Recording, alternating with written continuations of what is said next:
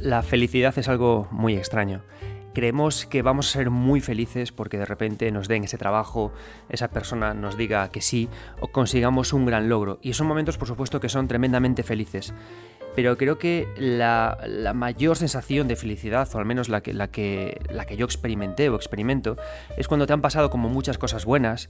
Eh, he tenido hijos, por fin nos hemos sentado eh, en una casa, me va bien en el trabajo y de repente un día sin más eh, con mi, pareja todavía durmiendo y mis dos hijos todavía durmiendo, me levanto una mañana en la que hace sol y con la casa en silencio, me hago un café, doy ese primer sorbo por la mañana, me siento, tengo unos minutos para leerme eh, un tomo de One Piece que tengo pendiente y disfruto de esa paz, de esa paz conseguida, de esa paz trabajada a lo largo de los años. Disfruto de todas esas cosas buenas que he ido trabajando y las disfruto en un momento que de por sí no significaría nada, ¿no? En un momento de absoluto costumbrismo.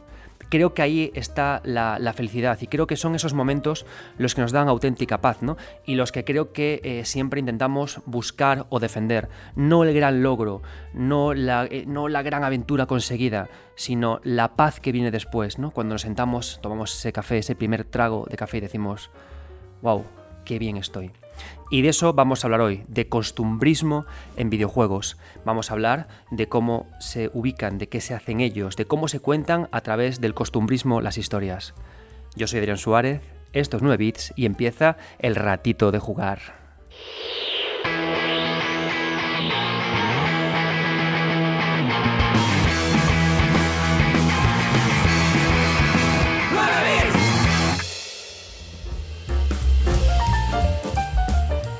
Este, como veréis, es un programa que para mí es muy especial. Eh, si ya me vais conociendo o ya vais siguiendo el programa, veréis que tengo muchas filias, muchas cosas que me gustan o muchos pequeños detalles a los que le sigo la pista. Uno de ellos siempre es la parte del costumbrismo, ¿no? Cuando el juego quiere mostrar a los personajes en paz. No sé si será por la edad, pero cada vez eh, me aburren más o, abomino más o escapo más de los videojuegos que lo que quieren es ofrecerme acción vacía por acción vacía, disparo, ratatá, muchimatar. Sin embargo, cada vez busco más los juegos en los que se me habla más de los personajes, hay mejor escritura en ellos y por eso me gustan mucho las escenas costumbristas, ¿no? Cuando ese personaje, que es un personaje muy activo, que pelea, que lucha por lo suyo, de repente se sienta con sus amigos, de repente se reencuentra con su madre, de repente tiene que ir a comprar el pan a una panadería porque son momentos que creo que son muy complicados de diseñar. Son momentos que son, creo, eminentemente o de base aburridos. Que es decir, ¿qué tiene de emocionante ir a por una barra de pan? Tiene más, mucha más emoción, por supuesto, poder construir tu propia nave, tus propias, eh, tus propias bases militares, eh, saltar a matar bichos y, y petarlo con todo, ¿no? Eso en principio es mucho más divertido si lo ponemos sobre el papel. Pero Qué bonito es, ¿no? Como decía en la introducción, cuando el juego es capaz de darnos esos momentos de paz en los que podemos reflexionar sobre todas esas aventuras que hemos hecho, eh, disfrutar de cómo eso cambia al personaje y, y, de conocer más a toda la gente que me rodea gracias a esos pequeños momentos de paz, ¿no? Además, en el videojuego el costumbrismo va muy bien. Al final, ¿el videojuego qué es? El videojuego, cuando estamos jugando, es una sucesión de bucles jugables. Es una sucesión de eh, me levanto, mato y me vuelvo a sentar. Me levanto, mato, me vuelvo a sentar. ¿no? Entonces, está muy bien todo lo que hacemos en es entre que me levanto y me vuelvo a sentar. Pero, ¿cómo definimos ese me levanto y me vuelvo a sentar? En los juegos clásicos, por ejemplo, en Super Mario Bros., todos estos momentos de me levanto y me vuelvo a sentar eh, son instantes que quedan ocupados y quedan totalmente dominados por los menús, por los, por los momentos en los que el juego me dice que recibo X puntos, por, la, por el anuncio de que nos vamos al siguiente mundo, por las fanfarrias y los vítores de haber conseguido superar un nivel. Pero ¿qué ocurre cuando ya nos, cuando la, la técnica avanza? ¿Qué ocurre cuando queremos mostrar mundos más reales, mundos más creíbles, mundos más auténticos? Ahí el héroe no puede directamente quedarse quieto mientras aparecen una cantidad de, puntos conseguidos. ¿Cómo hacemos eso en Kingdom Hearts 2, en Yakuza 3, en Final Fantasy XV, en Catherine, en Sakuna of Rise and Ring, en Deathly Premonition o en Hades? Ahí tenemos que hacer algo. El jugador, tiene, el personaje tiene que descansar, tiene que poder respirar, tiene que haber momentos de paz, momentos costumbristas, momentos de, en los que se ve un pedazo de su vida cómo se aplican en los videojuegos, qué nos ofrecen, cómo nos afectan a día de hoy. De eso vamos a hablar. Y precisamente para poder hablar de este tema tan bonito, tan delicioso, tan rico, vamos a hablar, voy a recoger, voy a sobre todo profundizar en los juegos que acabo de mencionar. Y repito, Kingdom Hearts 2, Yakuza 3, Final Fantasy XV, Catherine, el estupendo Sakuna of Rise and Ring, Persona 5, Deadly Premonition y Hades. Serán los juegos centrales del podcast de hoy. Ya sabéis que os los, os los, os los adelanto por si en algún momento no queréis, pues no queréis tener ni el mínimo spoiler, paréis aquí y volváis después de jugarlos. De todas formas, los spoilers eh, serán como siempre mínimos. Ya sabéis que yo no es que hable mucho de las historias, sino de cómo se cuentan las historias. El programa de hoy va a estar dividido en cuatro bloques, ¿no? Porque primero tenemos que preguntarnos cómo el costumbrismo se pone en el videojuego, ¿no? Cómo se incrusta en él, cómo lo representamos, ¿no? Entonces vamos a hablar de eh, el costumbrismo que perdemos, del costumbrismo que nos hace sufrir, del costumbrismo que nos salva y del costumbrismo al que aspiramos. De esos, cómo, cómo la vida pacífica afecta al jugador, cómo se introducen en él historias y cómo nos cambian. Por eso, para empezar, quiero empezar a hablar del costumbrismo que, que perdemos. Y hay un juego que, bueno, hay una saga de videojuegos que adoro y no sorprenda a nadie si os digo que yo amo Kingdom Hearts. Me gusta mucho Kingdom Hearts. Y me gusta mucho un nivel de que, aunque Kingdom Hearts 3 salió como salió, eh, los juegos, los spin-offs son también bastante reguleros. Lo bueno es que Kingdom Hearts eh, es capaz de tener tanta cantidad de buenos momentos que, en mi opinión, consiguen que los malos parezcan menos malos. Para mí un momento muy especial de todo, el, de todo el, el, entramado de Kingdom Hearts fue la llegada de Kingdom Hearts 2. Me parece un juego maravilloso, un juego delicioso que sí que es cierto que ha envejecido Regu, pero que en su momento fue eh, alucinante, ¿no? Recuerdo cómo yo con mi amigo Alberto eh, lo buscamos, lo conseguimos de lanzamiento, disfrutamos de él. Aparte, en España fue un lanzamiento súper celebrado y vino con voces en español, lo que, lo que es maravilloso, ¿no? Porque a veces es cierto que decimos, no pasa nada, entendemos que los videojuegos pueden venir en inglés porque no hay dinero, pero es que es una celebración cuando de repente las distribuidoras o, a quien le compete pagar la traducción pagan la traducción, invierten en el juego porque lo visten todo como de, como de mucha más importancia. Y así llegó Kingdom Hearts 2 a nuestro país, con anuncios en la tele, con la traducción, fue toda una celebración. Fue casi casi como cuando de pequeños íbamos al cine, que se paralizaba el mundo por, por ir a ver la primera de Jurassic Park. Ahora nos da igual, incluso te esperamos que pase en Netflix. No, pero antes era diferente. El lanzamiento de un gran producto de ficción era muchos menos antes, se celebraba muchísimo. Y Kingdom Hearts 2 fue uno de los últimos lanzamientos que yo recuerdo que los celebré cuando, cuando era niño.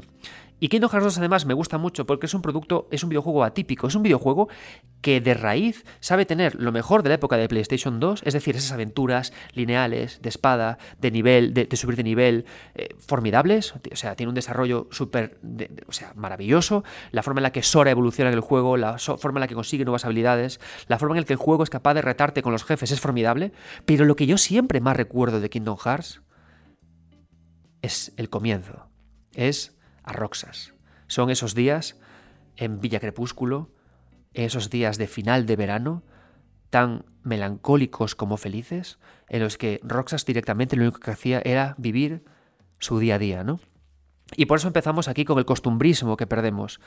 Es decir, ¿cómo ponemos, cómo, para qué nos vale ese día a día en el videojuego? ¿Por qué lo ponemos ahí?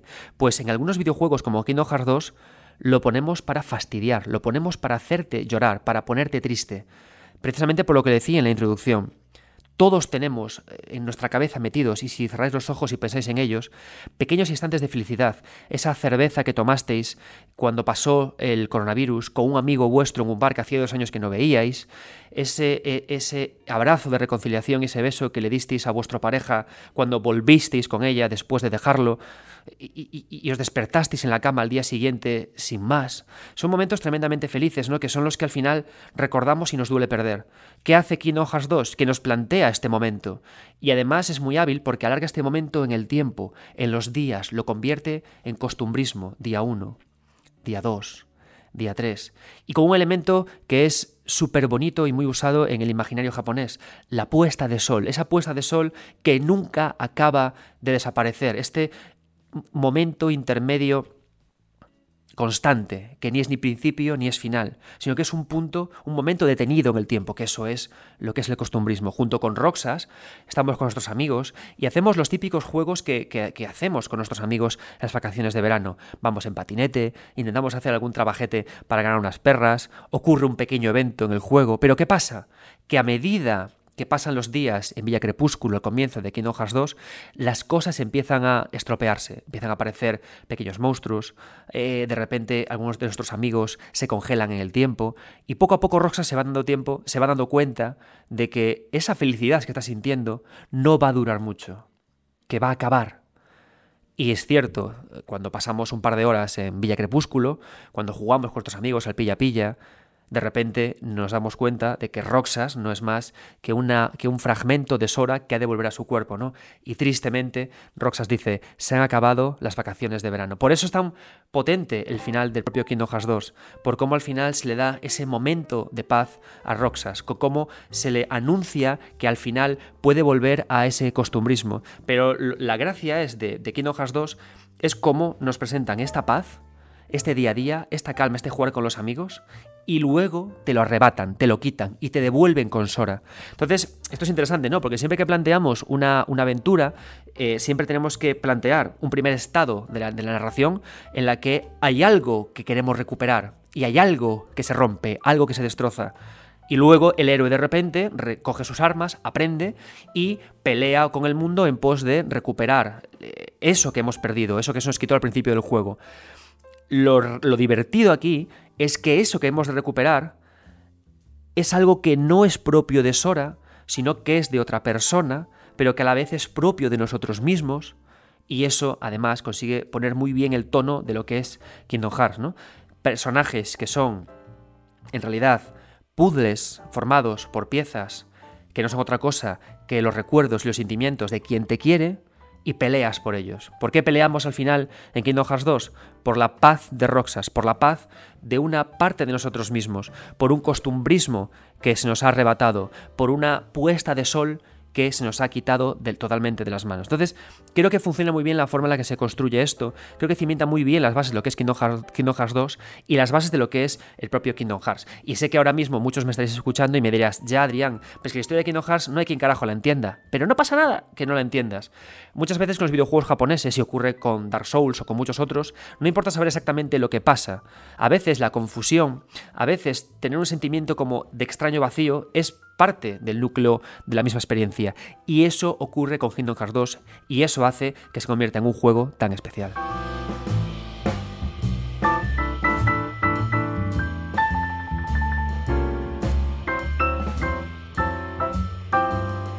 Kingdom Hearts como saga tiene varios elementos muy poderosos eh, de cara a, a abrazar, ¿no? A cómo abraza a sus personajes para que el jugador sienta nostalgia, cariño o se sienta acogido en la propia ficción.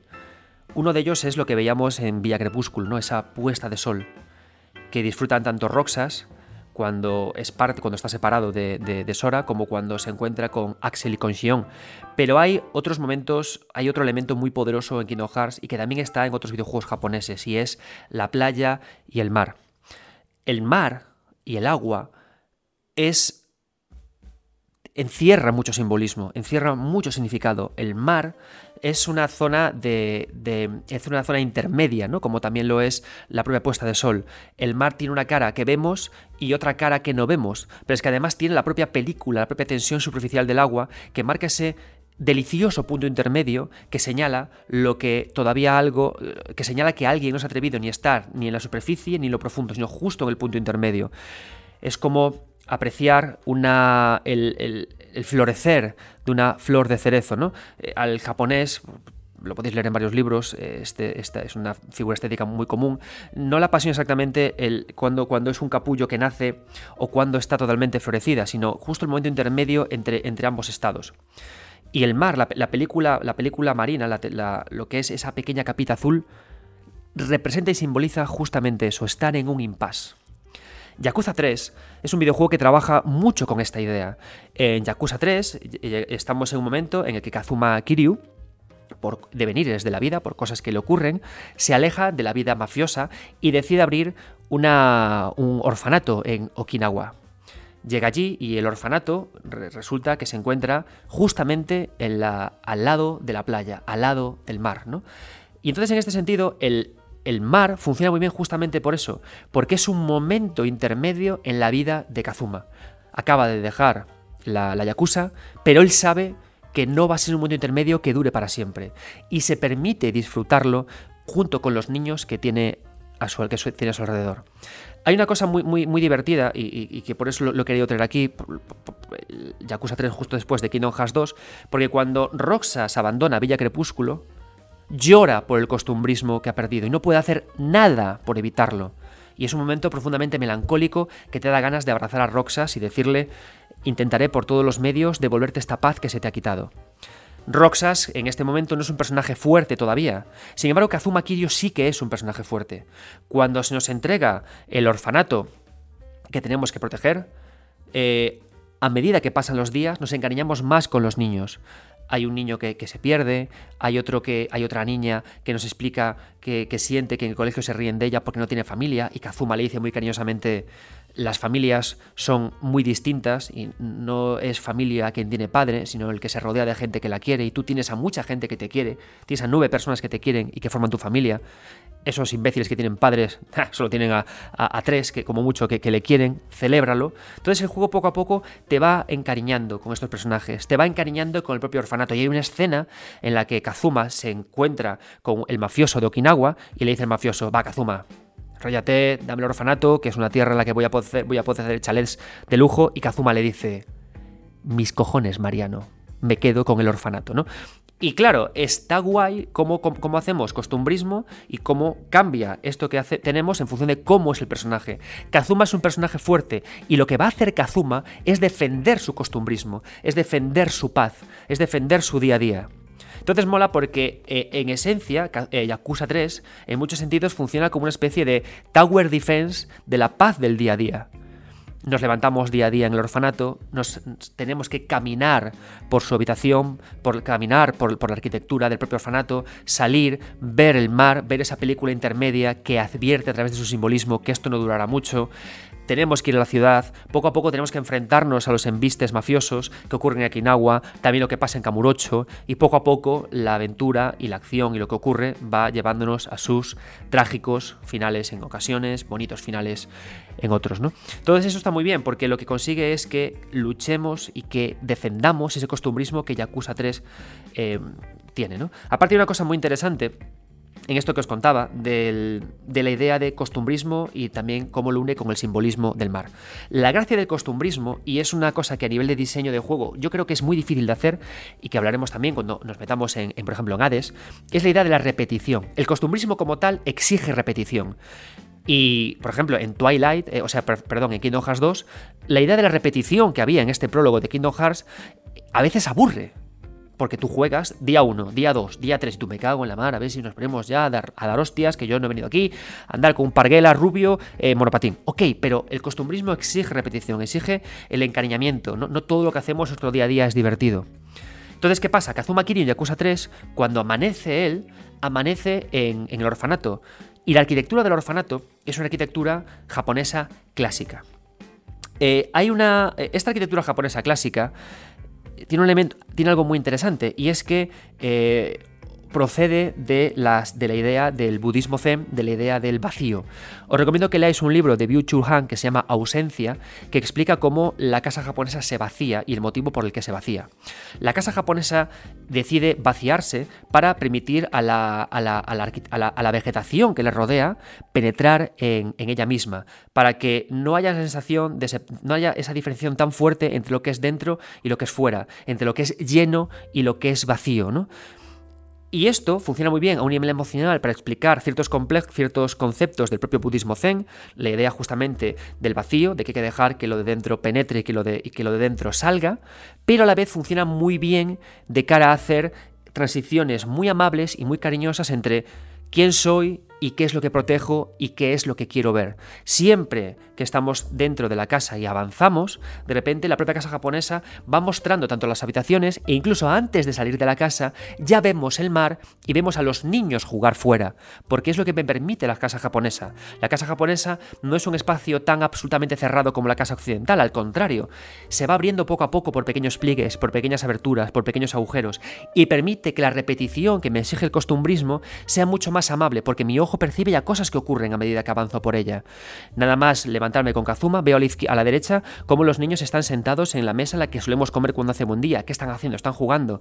Veo luego cómo en la playa de más allá están jugando, están disfrutando de una, de, una competición de pressing catch y luego salgo afuera. Entonces funciona muy bien la casa japonesa en el videojuego por esto, por cómo puede, es capaz de facilitarme la mostración de ideas, de elementos, de simbolismos al propio jugador.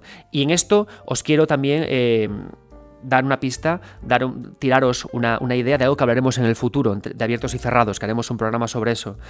Si habéis jugando el Den uno de los momentos más bonitos que tiene el Den Ring es cuando llegamos a las iglesias o capillas que están esparcidas por el mundo. Una iglesia o capilla es típicamente occidental. ¿Os dais cuenta que las iglesias y capillas del Den Ring occidentales están todas abiertas para permitir que la naturaleza penetre en ellas?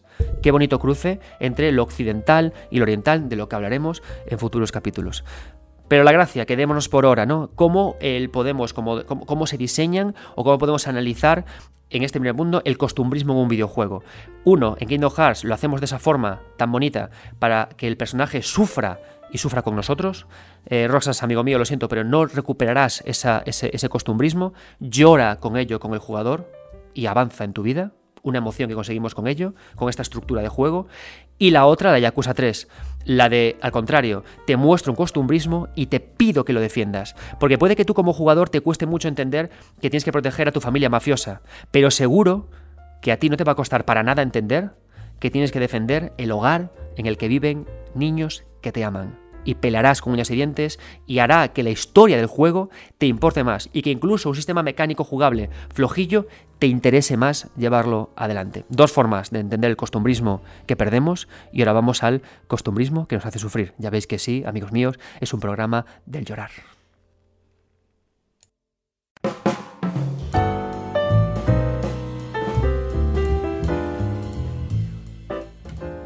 Otra idea muy bonita del costumbrismo además de plantearlo como punto de arranque para algo, es también tenerlo como un elemento al que regresamos una y otra vez. Es decir, como decía al principio del, podcast, al final los videojuegos no son más que bucles de, acciones y que luego tenemos de nuevo un momento de reinicio del bucle para volver a jugar, ¿no? Entonces ahí podemos meter también eh, costumbrismo. Y podemos hacer costumbrismo que nos haga sufrir, o costumbrismo que nos salve, que nos dé paz, que nos dé placer. Vamos a empezar, ya que estamos con las lagrimitas, con el costumbrismo que nos hace sufrir. Y quiero empezar con Catherine. Catherine, para mí, es uno de mis juegos favoritos de Atlus. por supuesto, me gusta Persona 5, más Persona 4 y adoro Persona 3. Juegazo. Pero Catherine me gusta mucho porque ojalá Atlus se dedicara a hacer estos juegos de 5 horas, 6 horas tan experimentales, tan narrativos y tan conectados en su jugabilidad como en su forma de contar la historia.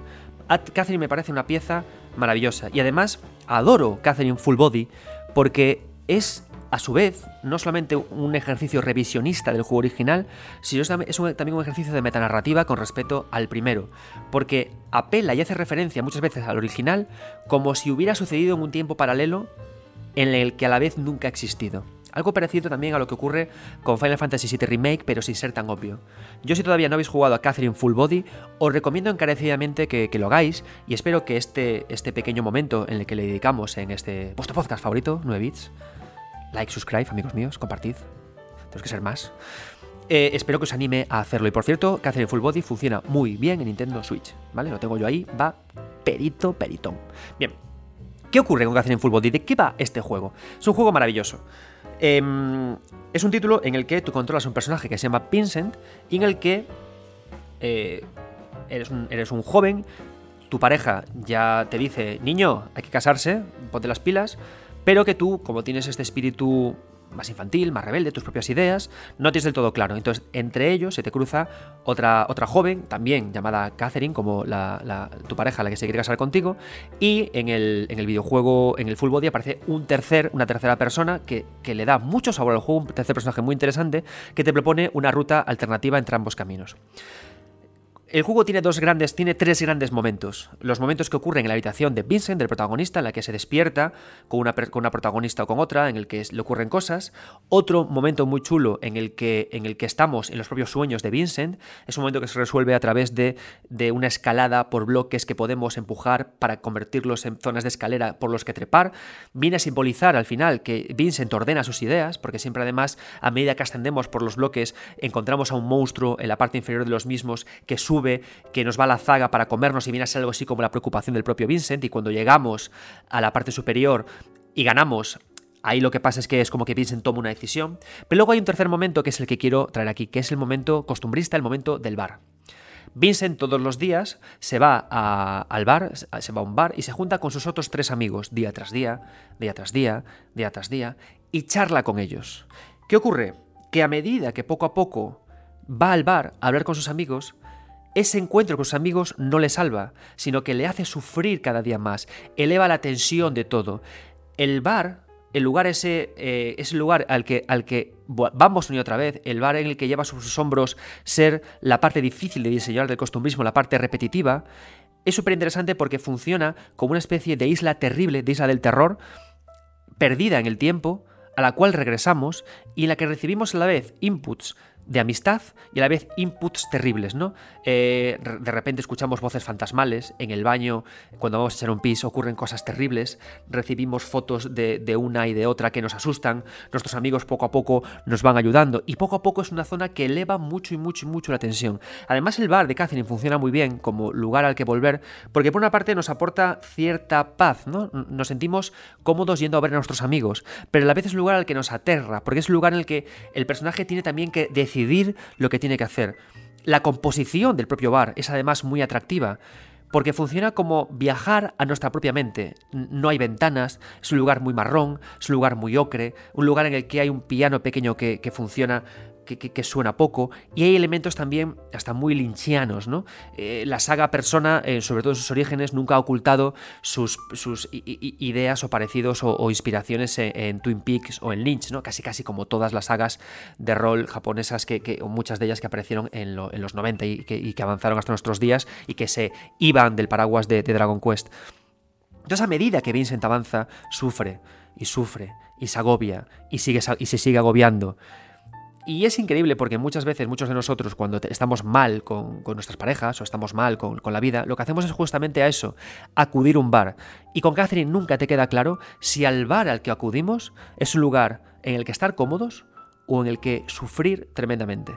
Me parece una zona estupenda y que además funciona muy bien en, en digamos, en rótula en conexión, en, tenso equilibrio con la parte en la que Vincent está en su habitación. En esta parte de la habitación es, en todo momento no jugable, es en todo momento a través de escenas cinemáticas, en las que recibimos los resultados de lo que hayamos hecho, lo que hayamos jugado, ¿no? de cómo avanza la historia. Pero aquí sí que podemos jugar. Aquí sí que podemos movernos en el bar. Sin embargo, en la habitación en la que se supone que podemos movernos o, liberarnos, o sea, en el bar que podemos liberarnos, toda la decoración y el ambiente es terriblemente opresivo. Y en la habitación sí que hay una ventana de luz pero el juego me impide cualquier tipo de acción para poder escapar por ella. Tiene contrastes muy interesantes, ¿no? Entonces, podemos trabajar con eso, ¿no? ¿Cómo podemos conseguir, cómo podemos, cómo los diseñadores pueden conseguir que el lugar al que vuelvo eh, no sea nunca aburrido? forzando, fingiendo, jugando con, con trampas visuales o trampas emocionales. Es un lugar de paz, o es un lugar de tensión. Nunca lo tengo claro. Algo similar ocurre, por ejemplo, cuando vamos al nexo en Demon Souls. Creemos que es un lugar de paz hasta que aparece cierto personaje que nos mete caña. Entonces, habría sido, por ejemplo, estupendo. Por ejemplo, cuando hablamos de Kingdom Hearts 2, Al principio es aburrido, pero cuando empiezan a introducirse estos elementos que generan tensión o que rompen la paz del costumbrismo, de repente el juego va increciendo y gana, gana intensidad. ¿no? Entonces, ¿cómo trabajo con el costumbrismo para que no sea un rollo? Métele elementos de terror, métele pequeñas pinceladas que te saquen de tu zona de confort. Y eso es justamente lo que hace el maravilloso Catherine. Os animo a que experimentéis el estupendo contraste que hay entre estas partes jugables y ojalá Atlus se anime a hacer otra vez algo similar tan experimental.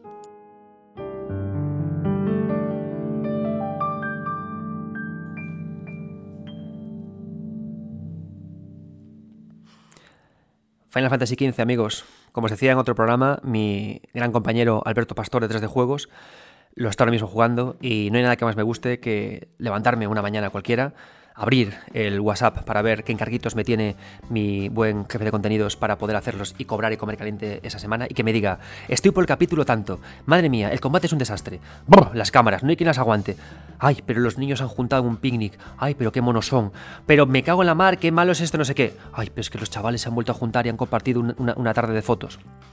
Eso es, que no, eso es Final Fantasy XV, un juego salvado totalmente por el costumbrismo. ¿Y cómo se construye el costumbrismo de Final Fantasy XV? ¿Cómo se cimienta lo potente y lo bueno de Final Fantasy XV? Tranquilo, Alberto Pastor, no te voy a spoiler el final, no tengo esta mala idea. Mira, Final Fantasy XV, eh, la verdad es que me recuerda mucho a una canción de, Oasis que se llama eh, Where Did It All Go Wrong? No por la canción en sí, sino por el título, ¿no? ¿Cuándo se estropeó todo? ¿O qué ocurrió para que todo se fuera a, la porra?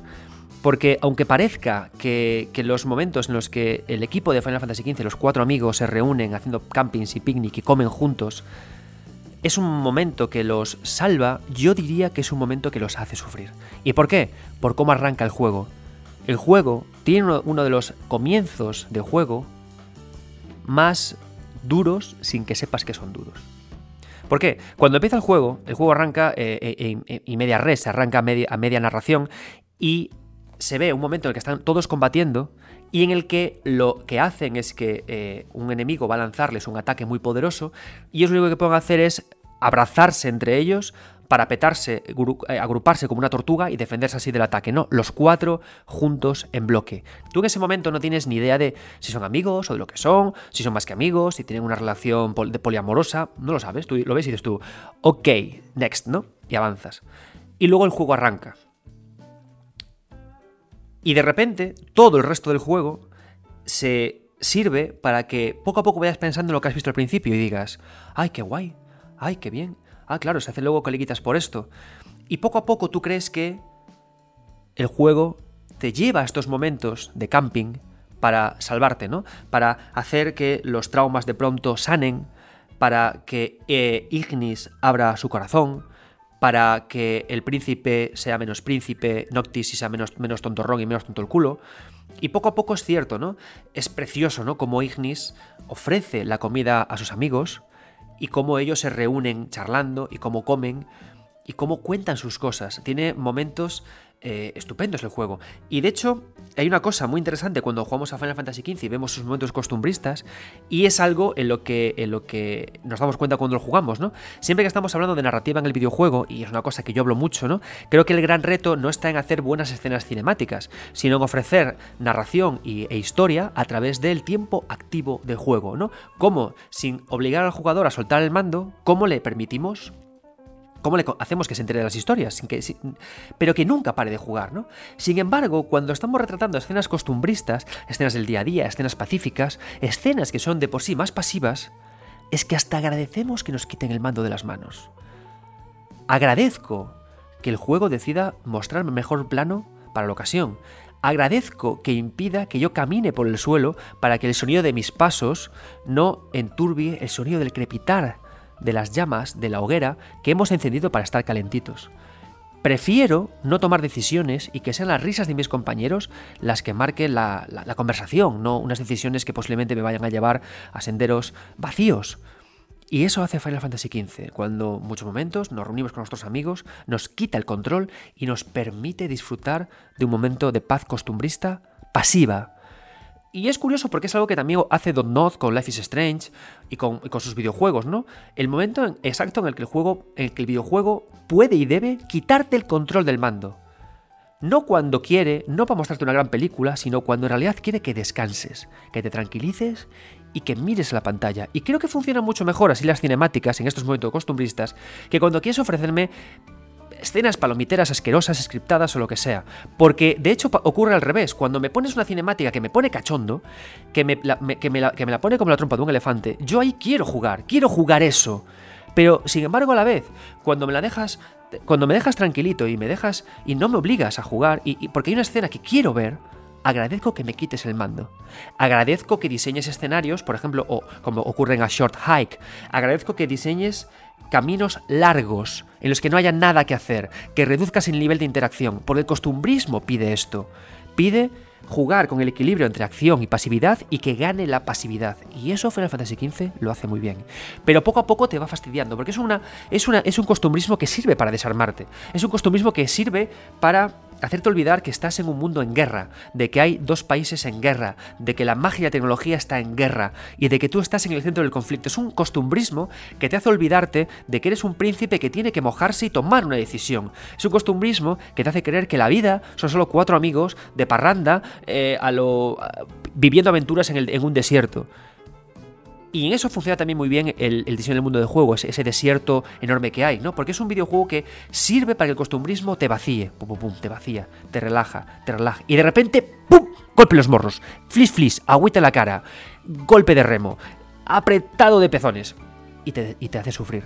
Porque de repente a Ignis le pasan cositas, el mundo se rompe, tus amigos se unen contigo, comprendes por fin qué ocurrió, qué quiere decir ese prólogo, y acaba el juego con una decisión que solo sería posible si te hubieras encariñado tanto con los amigos como te has encariñado. Una decisión que, como ocurre con The Last of Us, no hace falta que te, pregunten si tienes que, si quieres, qué quieres decidir, porque el juego te lleva a ella, gracias a haber trabajado bien con la pasividad, con el cambio entre acción e interacción. Por eso se me han parecido unos preciosos eh, momentos costumbristas que justamente sirven para hacerte sufrir, sirven para que llores, para que sufras.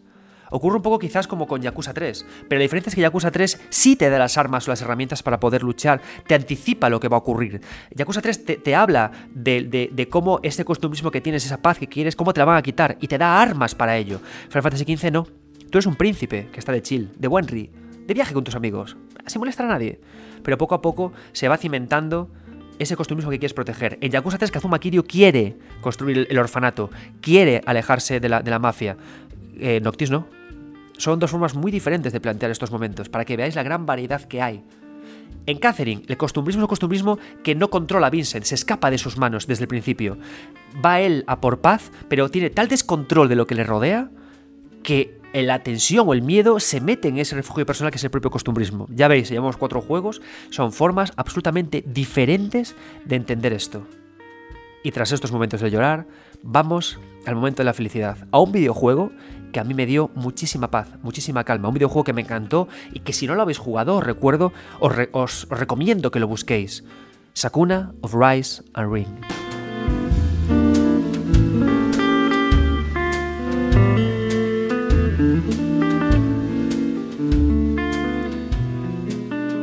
Sakuna of Rise and Ring es un videojuego eh, delicioso. Es un videojuego muy bonito. Es un videojuego muy chulo. Mirad, cuando estamos hablando de, de, Yakuza o de Roxas, por ejemplo, hablamos de personajes que son buenos, de buen corazón, Personajes que les puedes eh, dar un shonen porque sabes que van a defender muy bien eso de el poder de la amistad, yo te elijo a ti, sin problema ninguno, ¿no? Sin embargo, en Sakuna of Rise and Ring no es así. Controlamos a un personaje que es una deidad de estas chulescas, egocéntricas, tontorronas, idiotas. Una...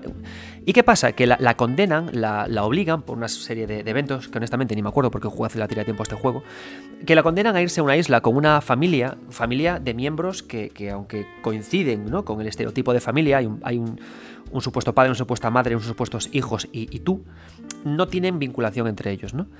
Pero los obligan a todos a exiliarse a una isla y allí, en una pequeña casa, vieja, empobrecida, lo que tienen que hacer es dos cosas. Eh, hacer que los pelear contra los ogros que tienen cerca para que no nos acerquen a ellos y cultivar arroz, secarlo y comerlo. Entonces, ¿qué ocurre? Que Sakuna and Ruiz depende íntegramente de su costumbrismo, de su día a día para, para, funcionar. ¿Qué hacemos todos los días del juego? Pues lo hacemos lo mismo siempre a diario.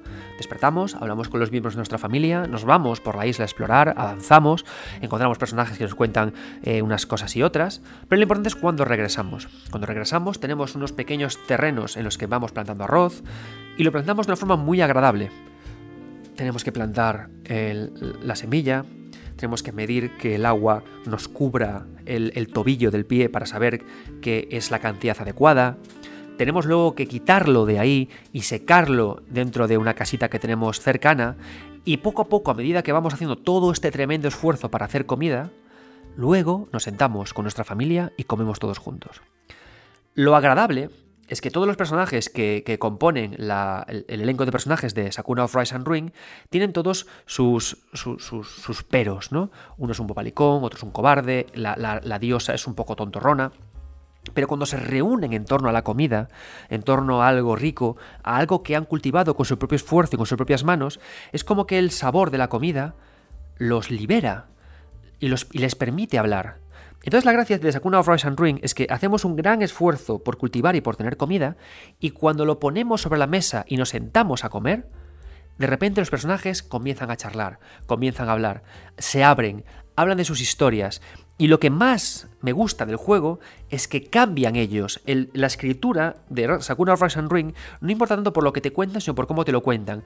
Cómo van abriéndose y cómo de, usar al principio palabras duras, por ejemplo la diosa, para hablar con los que lo rodean, poco a poco va aligerando el tono, va siendo más cariñosa, va hablando con ellos, y ella se convierte mucho más humana. Y entonces de repente notas que hay algo mágico con esto que ocurre, y es que te salva el costumbrismo, te humaniza, te quita los demonios que tienes dentro y te anima a volver de nuevo al mundo de juego, a conseguir arroz, a acabar con los monstruos, a proteger a tu familia. Y el juego aparte hace algo muy interesante siempre en torno a la idea de la comida. Hay un momento muy bonito del juego, que tú al principio tienes unos pocos campos de arroz, pero y, que los cultivas tú sola además, porque los otros de la familia se descubren como inútiles en el, en el cultivo. Angelito es buena excusa, pero de repente hay una escena cinemática, el juego te quita el control de la acción y todos van a una zona más amplia para hacer cultivar el arroz. Y todos cantando una canción, repitiendo la canción, en una escena cinemática larga, repetitiva, en la que únicamente cantan y plantan arroz, descubres un momento de hermosa felicidad en la que la familia en sí misma se une en pos de la comida, pero ya no solo por comerla, sino por cultivarla desde su más eh, tierno origen, ¿no? Desde el comienzo, desde el grano, desde poner eso en el agua, ¿no? De nuevo, el agua como ese elemento tan bonito entre medias que me lleva a algo más, la conexión con la tierra que me hace florecer a mí mismo como individuo. Y Sakuna of Rise and Ring sigue creciendo y siempre que nos lleva a estos momentos costumbristas funciona muy muy bien, ¿no? Hay algo en común además entre Final Fantasy XV y Sakuna, ese gran cariño de que tienen tantos juegos japoneses por la comida, ¿no? Y a veces creemos que es algo así como un extraño de, un, extraño fetichismo, ¿no? ¿Por qué todos los juegos japoneses hablan tanto de la comida, ¿no? Pero es precioso porque la comida simboliza mucho en estos juegos. Es a través de Ignis cuando...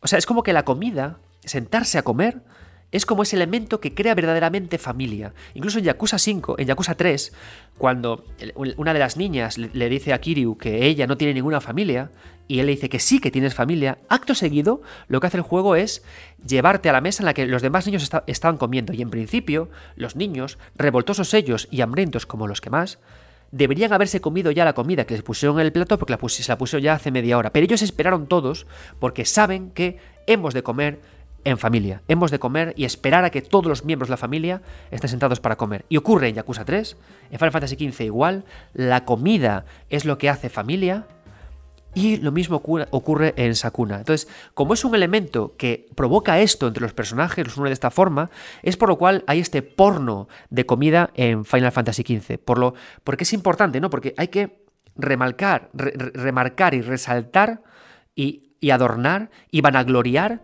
el elemento de juego que hace que un personaje pase de ser un avatar con pelos, con pelilocos y, con más cremalleras de las que a cualquiera le gustaría eh, admitir, a convertirse en un personaje con toda esa tridimensionalidad que sufre y que delante de un plato de deliciosa comida se abre a, los demás. ¿no? Entonces, por eso a me gusta mucho hablar del costumbrismo y, fijarme en cómo se representa la comida en los videojuegos japoneses, porque siempre suele ser un acto de absoluta de absoluto aperturismo hacia los que tenemos alrededor de la mesa. Y yo reconozco que, quizás por influencia de esto, obligo a mi hija a esperar a que todos los miembros de mi familia estemos sentados antes de empezar a comer, porque en la mesa, nos enseñan los videojuegos japoneses, es dónde se inicia la familia, en el día a día del comer. Y qué bonito lo hacen Sakuna Rasan Ring, qué bonito lo hacen Yakuza 3, y curiosamente, hasta Catherine lo hace. Pero ¿qué ocurre? Que la comida de Catherine es fast food toda. No hay porno por la comida, es pizza, son Coca-Colas y es alcohol. ¿Por qué? Porque la relación misma que hay entre los personajes, la relación que hay entre Vincent y que hay entre, los, las Catherines que rodean su mundo, también es profundamente superficial. No se va más allá. Por eso cambia la forma en la que expresamos la comida que hay en la mesa. Fijaos qué cantidad de simbolismos tan interesantes a la hora de hablar de costumbrismo. El agua, la puesta de sol, las flores de cerezo y la comida cambiando estos elementos, trabajando con los elementos de la repetición del personaje para hacer costumbrismo y cómo este costumbrismo lo altera él, tenemos tantas escenas tan diferentes cuando hablamos de construcciones narrativas en el videojuego.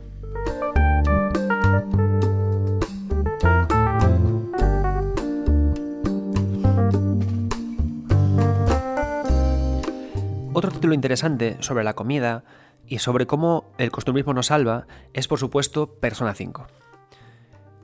Sí, creo que si nos juntáramos todos los fans de Persona y habláramos entre nosotros de cuáles son nuestras partes favoritas de los Persona, creo que pocos diríamos los los castillos, las fortalezas, los palacios, como queréis llamarlos. Muy pocos diríamos que lo que más nos gusta de, es la parte mm, jugable de combate o de exploración. Lo que más nos gusta en Persona 5 es cómo el día a día funciona para explicar a los personajes. E incluso creo que muchos de nosotros preferiríamos que ni siquiera se nos premiara con puntos para que estos social links eh, se, forjaran para que tuviéramos más fuerza en el combate, ¿no? Es decir, son estupendos, ¿no? Es una muy buena idea que cuanta más amistad tengamos, nuestros personas, que son la representación de nosotros mismos, mejoren los personas y, y, por lo tanto mejoren también el combate ya que invocamos a los personas para pelear por nosotros, ¿no? Pero lo que queremos es conocer a nuestros personajes, queremos saber cómo entre ellos, justamente como ocurre en Sakuna of Rise and Ruin, se salvan entre ellos. Persona 4, Persona 5 y Persona 3 son tres historias de tres personajes que por unas razones o por otras están totalmente perdidos. Bien sea por la depresión, bien sea porque se les ha condenado eh, a algo que, de lo que son inocentes, por lo que sea, pero son seres que están totalmente perdidos. Y son sus amigos los que lo salvan. la, idea de tener que, batallar subiendo una torre, la idea de tener que meterse en un mundo paralelo de una televisión, o la idea de tener que meterse en las pesadillas de personas que, que abusan de otros, es nada más que una excusa, un hilo conductor, para que los personajes puedan relacionarse continuamente los unos con los otros y puedan hablar entre ellos. En Persona 5 en concreto, nuestro, nuestro héroe es un personaje eh, torturado. E incluso hasta a veces puedes hasta entender que funciona que el personaje ni hable.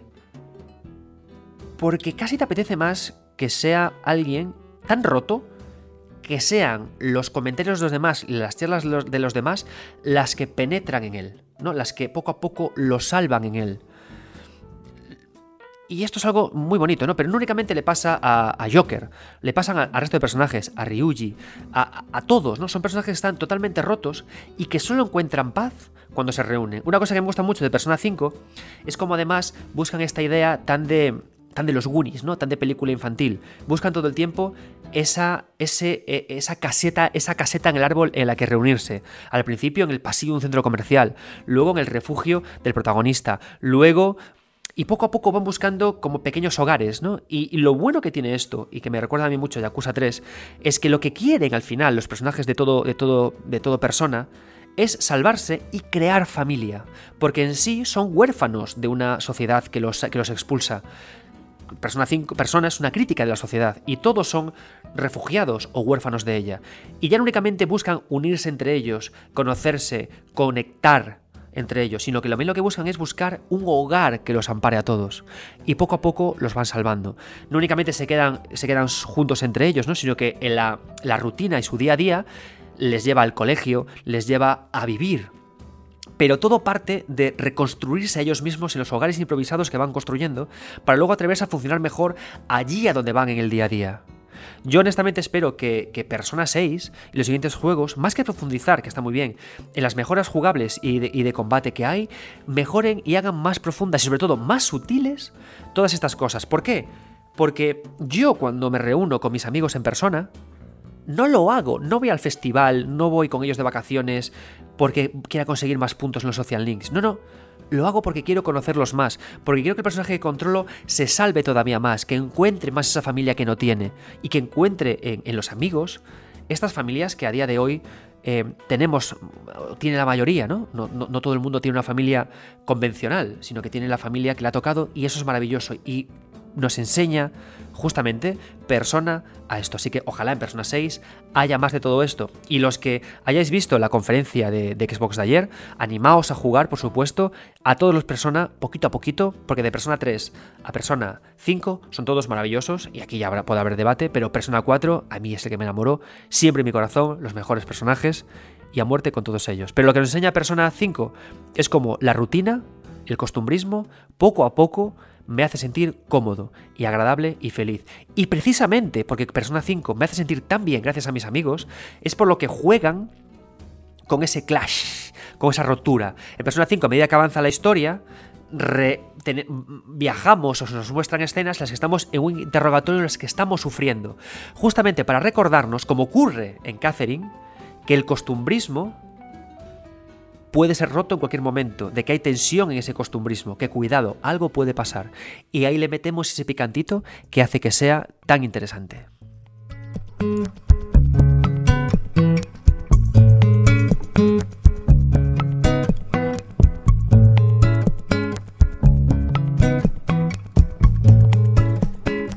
No todos los costumbrismos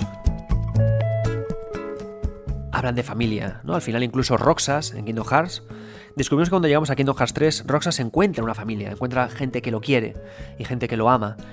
Lo mismo ocurre con Yakuza, con Final Fantasy XV, con Catherine un poco menos, aunque según los finales que elijamos también encontramos familia, Sakura o and Ruins, Persona 5, todos estos son juegos de personas que al final forman una familia, ¿no? Pero no siempre ocurre así vamos a hablar del costumbrismo al que aspiramos, del costumbrismo de los solitarios, del costumbrismo de los huérfanos de amor. Y vamos a traer dos juegos que a mí me encantan, son Deathly Premonition y el único juego occidental del, día de hoy. Pero bueno, ya sabéis de qué pico geo, y me refiero a Hades. Deathly Premonition es un título único, es un título sorprendente, es un título que creo que todos deberíamos jugar pese a, lo papuchurrin que es, ¿no? Porque tiene más cosas un poco petecander. Ahora recientemente Sueri ha anunciado la aparición de Deadly Premonition 2, también empecé con mejoras. Yo he de decir que si Deadly Premonition 1 me gustó, lo disfruté, Deadly Premonition 2 no. Fue uno de, mis primeros juegos que tuve que analizar para, para 3D juegos y creo que eh, Sueri no se comprendió a sí mismo, no comprendió lo lo hermoso de su primera obra, lo hermosamente grotesco de su primera obra, y con Deadly Premonition 2 quiso hacer casi casi un meme de sí mismo y no le salió del todo bien. Pero bueno, son juegos que al final son interesantes. Pero ¿por qué me gusta Deadly Premonition? Mirad, Deadly Premonition nos, nos trae un personaje que es solitario, un personaje que, es, que, está profundamente solo, ¿no? La combinación de Sark y de Zack y de York, el, protagonista, con esta personalidad múltiple por razones que, aparte se, se, profundiza mucho en ellas en el segundo juego, y que nos llevan a un pequeño pueblo en la que se ha producido una serie de tremendos crímenes. Nuestro personaje, el, detective eh, Francis York Morgan, es un personaje que vive, que está solo, pero que aspira siempre que se mete en los pueblos y por eso muestra un gran cariño al pueblo del que llega, porque de alguna forma lo admira a lo que ocurre en el pueblo, admira el costumbrismo. Él en sí, aunque sí que tenga una rutina, no es la suya la que es la que, en, la que pone foco el juego, sino que pone eh, el foco en la rutina que tienen el resto de los habitantes del mundo. Y él, como investigador privado que es, se tiene que involucrar en ella, tiene que penetrar en ella. Y lo divertido que tiene el juego es que a través de hacer eso, es como que su propia, su, propia soledad se va difuminando poco a poco porque se integra en la gran familia que es el pueblo, hasta el punto de desarrollar un romance por, por la protagonista, ¿no? Pero es algo así como una especie como Francis George Morgan, es algo así como una especie de Grinch, de, espía o de voyeur que entra en las casas de los demás, ya no tanto como para poder eh, llegar a la conclusión del caso, porque al final el juego nos va llevando a él, sino para no sentirse solo. Y además, Francis George Morgan hace una cosa que es muy interesante también en esto, esto de lo japonés con la comida, ¿no? Hablábamos de que la comida es estupenda porque crea familia, ¿no? Pero a mí me gusta mucho Deadly Premonition por la idea de qué ocurre cuando alguien necesita familia se encuentra con una comida apetecible que puede ser compartida y que puede generar familia, pero no tiene nadie con quien comerla, ¿no? Y es una idea a la que a priori explora, o sea, que se explora en Deadly Premonition 1 y Deadly Premonition 2. Zack lo que hace es que vanagloria cada comida que, recibe. O sea, es un tío que hace como, como pasa también en Twin Peaks, con el, el protagonista principal, cuando recibe una comida, una tarta de cereza o lo que sea, la describe con una profundidad de detalles absoluta y pasmosa como celebrando o reconociendo la importancia que tiene la comida. Y no solo por la comida en sí, sino porque en el contexto en el que estamos hablando, es una forma de declarar al mundo que él está solo. Porque la comida, elemento de reunión de la familia, sin familia en tu alrededor con el que juntarte, es una forma más de declarar que estás solo, que creces como persona solitaria, que necesita inmiscuirse en, la, en el costumbrismo de los otros, en las rutinas de los demás, para poder tener una vida que él nunca tiene. De hecho, la segunda parte de esto se hace todavía mucho más eco el juego, en un entorno mucho más soleado, con unas comidas mucho más memeables, y él sigue insistiendo en eso, ¿no? en las delicatessen. Y es un tema muy interesante, ¿no? ¿Cómo podríamos analizar la, idea del plato de la comida japonesa para ver cómo sirve para unir personas, como ocurre en Final Fantasy XV y en Sakuna Rise and Ring con estas comidas tan bonitas y cómo se crea una familia que se ama, de cómo se generan relaciones más artificiales o frívolas en un entorno costumbrista con Catherine, o de cómo con Deadly Premonition, una comida súper expresada, con un protagonista solo, habla de soledad, ¿no? Que es una idea que además vemos cuando tomamos los desayunos en, el, hotel del comienzo del, comienzo del juego, ¿no? En, en esta mesa tan separada entre la que regenta el restaurante y nosotros mismos. Esa profunda sensación de soledad. Y todo también a través del costumbrismo, ¿no? De cómo el personaje se obsesiona por una pizca de amor y cómo la comida sirve para acentuar que no lo tiene.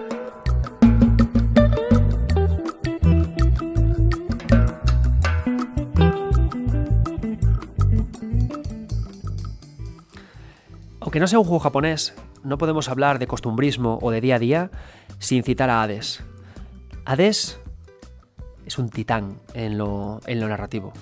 Tiene tantas ideas buenas, por píxel cuadrado que hacen que sea un título eh, maravilloso y que incluso a mí, que no soy muchas veces afín al desarrollo eh, occidental, me, guste mucho. ¿no? Yo es cierto que creo que todos tenemos nuestras pasiones y yo al final un jueguito eh, japonés, a poquito que está, bien, me, lo fumo, ¿no? Pero ya con los occidentales tengo, tengo más problemas, ¿no? Me, cuesta más, hay ciertos códigos con los que no comulgo, ciertas ideas, por ejemplo, eh, de verdad, eh, juegos occidentales, como vuelvo a ver al próximo malo que es clavado a Negan de The Walking Dead, de verdad, me meto un tiro en las sienes, se repite mucho, los códigos occidentales a día de hoy de los videojuegos AAA abusan demasiado de querer parecer series mal escritas, odio los traumas con papi, son muchas cosas que me, que me abruman, ¿no? Pero de repente llega Hades, este juego tan lindo y que consigue algo que me parece sorprendente, ¿no? Que es conseguir generar una, un bucle jugable en el que me apetecía morir, en un roguelike. Que me apetecía morir, quería morir y volver al hogar, volver al estado inicial. Hades es un título formidable en el que manejamos a un, personaje que quiere escapar del, del infierno. Entonces poco a poco supera nivel tras nivel y, cuando muere vuelve de nuevo a, su hogar, al punto inicial, en el que están sus padres, en el que están sus hermanas, su madre, por supuesto todo esto enmarcado dentro de la mitología griega. La gracia que tiene el juego es que queremos escapar de ese costumbrismo, queremos huir y aspirar a otro diferente. ¿Qué pasa? que a medida que morimos y regresamos al inicio, encontramos tanto las razones para irnos como las razones para, quedarnos. Siempre me gustarán las conversaciones que tiene eh, el protagonista con su padre, con, Hades, eh, al, que y, Hades se ríe de él, en plan, ¿que quieres escaparte, chaval? Venga, pues con dos cojones, ¿no? Para arriba a ver si, a ver si lo logras. O cómo aparece su, su madre, o cómo se desbloquean cosas, y cómo poco a poco va cambiando todo, ¿no?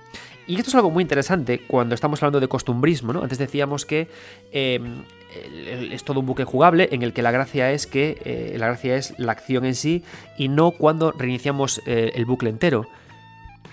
Pero cuando estamos en ese momento de, de, del bucle donde suele ponerse el costumbrismo, la gracia es meter una repetición que de repente se corta y pasa a ser otra cosa. La gracia es en Hades es que todo el tiempo este bucle corta y cambia y evoluciona y muta hasta lugares muchas veces que son insospechados, que van más allá de conseguir una arma o un elemento nuevo. Y eso hace que sea eh, un elemento muy interesante a analizar y a, estudiar. La gracia es preguntarnos, ¿y qué consigue eso que nunca sea nada igual a la narración? Pues muy sencillo, estamos hablando de costumbrismo, si yo eh, hago que el jugador repita todo el tiempo algo, le estoy comunicando que mi avatar le puede gustar, lo echará de menos y lo pierde, pero al todo el tiempo añadir cambios en ella es un costumbrismo tenso, es un costumbrismo que está como eh, nervioso, costumbrismo que tiene, eh, que le pican en el culo las moscas. Y nos habla de que es un costumbrismo que quiere ser roto, es un costumbrismo que quiere destrozarse, que, quiere, que, que es frágil como el cristal, que no lo queremos y que el personaje mismo quiere abandonarlo, ¿no? Por eso nunca hay en realidad una repetición como tal cuando morimos en Hades y regresamos. Y siempre, muchas veces, lo que queremos hacer es hacer las cuatro cosas e irnos corriendo. Y es un costumbrismo eh, casi casi nervioso, ¿no? Un costumbrismo que puede provocarnos que queremos abandonarlo, que incluso aunque veamos gente que nos gusta, queremos irnos. Y eso viene muy bien defendido cuando estamos jugando en el propio juego, que los dioses todo el tiempo vienen a auxiliarnos y nos ayudan para que nos vayamos porque queremos escapar de un hogar en el que no somos felices.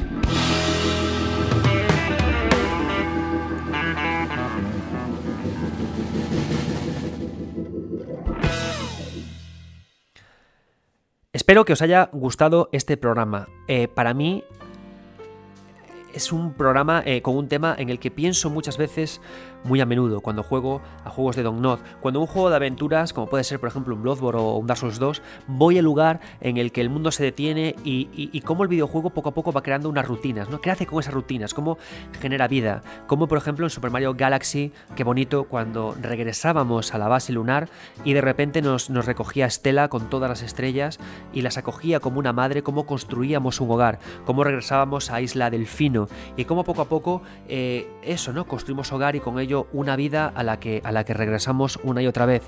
Y cómo al final te das cuenta, y esto es una idea personal, de cómo los, los desarrolladores, a medida que creo que van siendo padres, y creo que disfrutan más de la vida pacible y de lo que es disfrutar de los frutos de los éxitos y no de los éxitos en sí, es por lo que disfrutan más de darle al jugador estos momentos de paz, de cómo construir el hogar y de cómo celebrar no el pago de la hipoteca, sino ese lunes tranquilo en el que te tomas una taza de café. Como por ejemplo The Last of Us parte 2 empieza antes de que el mundo se derrumbe ofreciéndote este costumbrismo hermoso y que cuando el juego acaba y llega a un final te ofrece otro costumbrismo, demostrándote que lo que importa al final es tener una paz que la paz puede cambiar, pero lo que importa siempre es encontrar una paz diaria, una rutina que nos apasione y que nos haga vivir tranquilos y felices. Sé que este programa, espero, como todos los que hago, que os haya dado para pensar, me encantaría que me explicarais qué momentos de paz costumbrista habéis encontrado en qué videojuegos, que me los pusierais en los comentarios para poder eh, leerlos y decir, ostras, no había pensado yo en ese juego, qué, qué interesante, ¿no? Y también incluso si vosotros eh, a día de hoy sois padres, si os ocurre como pasa esto, ¿no? Que, que más que disfrutar de, los momentos ganados, disfrutáis más del el hogar creado. Muchas gracias a todos los que estáis ahí día a día, los que apoyáis el canal, lo que lo compartís por redes sociales. No sabéis lo que ayuda para un canal tan pequeñito como este ser compartido. Me encanta que me mandéis mensajes directos eh, diciéndome que, os doy paz o que os gusta escucharme. Esto sigue siendo un proyecto pequeño en, en que nos juntamos, en el que nos juntamos unos cuantos locos unas cuantas locas que amamos los videojuegos, creo que de una forma muy íntima y muy personal. Y me gusta que con el paso de los capítulos me gusta ir encontrándome a más gente que, piensa así en el videojuego, ¿no? que le gusta hablar de costumbrismo, que le gusta hablar de estas pequeñas cosas que a veces nos escapan pero que siempre están en nuestros corazones y que nos gusta encontrar. Y nada más, yo soy Adrián Suárez, estos 9 bits y como digo siempre amigos míos, amigas mías, jamás, nunca dejéis de jugar.